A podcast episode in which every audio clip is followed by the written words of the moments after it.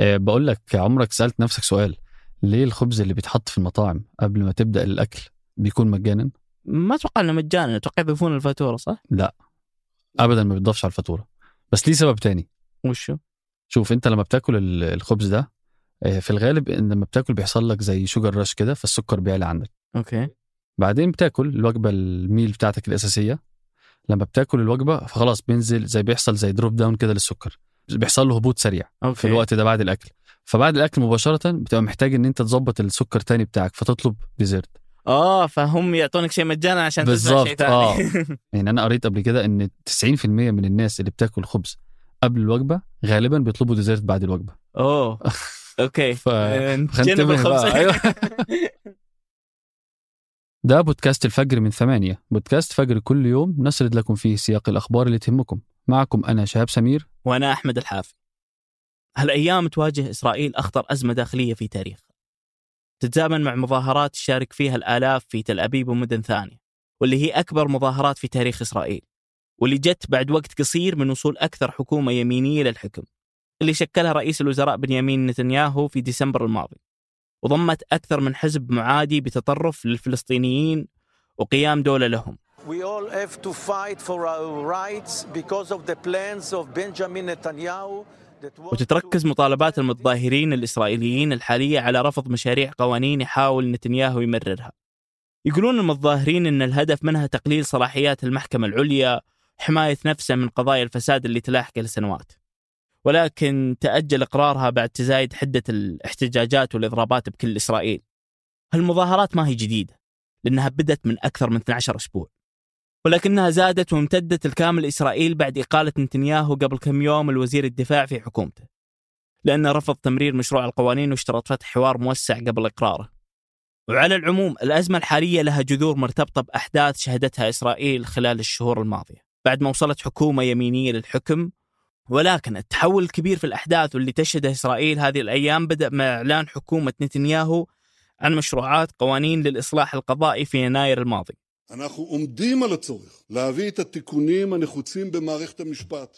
وتقول حكومة نتنياهو أن هدفها من مشاريع القوانين هو إصلاح المحكمة العليا وتغيير مسار المحكمة اللي لها ميول يسارية وتقليص تدخلها بشكل كبير بالمجال السياسي ووقف دعمها للأقليات على حساب المصالح الوطنية أما المعارضة فتقول أن الهدف من اللي يحاول يسويه هو أنه يضعف المحكمة العليا لأن لو مر القانون بتنحط صلاحيات المحكمة العليا بإلغاء قوانين وبيصير البرلمان يقدر يفرض قوانين رفضتها المحكمة. وبتعطي بعد الحكومة القدرة على تعيين القضاة وهو الشيء اللي ما تقدر تسويه الحين. وحول العالم أبدت أكثر من دولة تخوفها من مشروع القانون مثل جو بايدن والمستشار الألماني أولاف شولتز اللي نصحوا نتنياهو يتراجع عن القانون.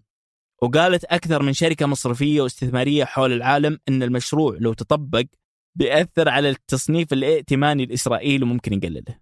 لأنه بيزيد من مخاوف المستثمرين بالدخول فيها واللي يعني أن الفوائد على قروض إسرائيل تكون أعلى.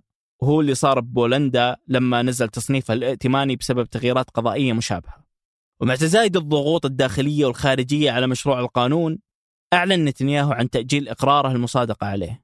وبعدها وقفت أكثر من نقابة عمالية إضرابهم لكن داخل حكومته وزراء مثل بن غفير المعروف باقتحاماته المستمرة للمسجد الأقصى ما كانوا راضين عن هالخطوة لكن قدر نتنياهو يتفق معاه أنه يكون له فرصة إلى نهاية يوليو عشان يقر القانون وقال بن غفير أن إذا ما صار هالشيء فالائتلاف اللي هو فيه بيقرون التشريع من جانب واحد These settlers today have 15 members in the Israeli parliament out of 120. They have طب هل القانون ده بيكون ليه أثر على الفلسطينيين يا ترى؟ إيه يعني بحسب المختصين مثل هالقانون ممكن يكون له انعكاس على أكثر من خمسة مليون فلسطيني يعيشون بإسرائيل فمثلا الحكومة اليمينية الحالية تأيد توسع تكثيف المستوطنات وزيادة السياسات العنصرية اللي تفضل اليهود على غيرهم بإسرائيل. ولو تضاعفت صلاحيات المحكمة العليا فبيصير لها الحكومة صلاحية لتمرير قرارات متطرفة جديدة بتكون أثارها صعبة على الفلسطينيين بإسرائيل. وقبل ما ننهي الحلقة دي توصيات لنهاية الأسبوع. على ديزني بلس شاف سفر عياد وثائقي انسايد بيكسار اللي بيعرض في 21 حلقة قصيرة ثقافة بيكسار الإبداعية في إنتاج المحتوى. وإزاي إن هو قدر يقدم كتاب ورسامين ومحركي شخصيات وعرضوا إزاي عملوا مختلف الشخصيات دي والحوارات في أفلام بيكسار. وبيقول سفر إنه كان ممتع ليه بطريقة عرضه للمهام الإبداعية اللي بتعملها بيكسار وإزاي بيواجهوا التحديات اللي بتحصل في أي عمل إبداعي.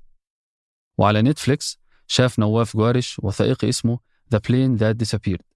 اللي بيحكي قصة اختفاء الطائرة الماليزية اللي حصلت في 2014 والفرضيات اللي بتفسر اللي حصل لها ساعتها. بيقول نواف إن كل تفسير انعرض كان صادم وأكثر إقناع من اللي قبله وإن الفيلم عموما غطى مختلف الأفكار اللي بتفسر اللي حصل وقتها. والأسبوع ده شاف نايف العصيمي آخر أفلام سعيد رستي ليلاز براذرز.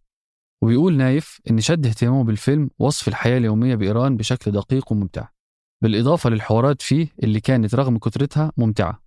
وإنه عموما وصف كتير من مظاهر الثقافة الإيرانية. أنتج هذه الحلقة تركي البلوشي وقدمتها أنا أحمد الحافي. وأنا شهاب سمير. وراجعها عمر العمران حررها محمود أبو ندى. نشوفكم فجر الأحد.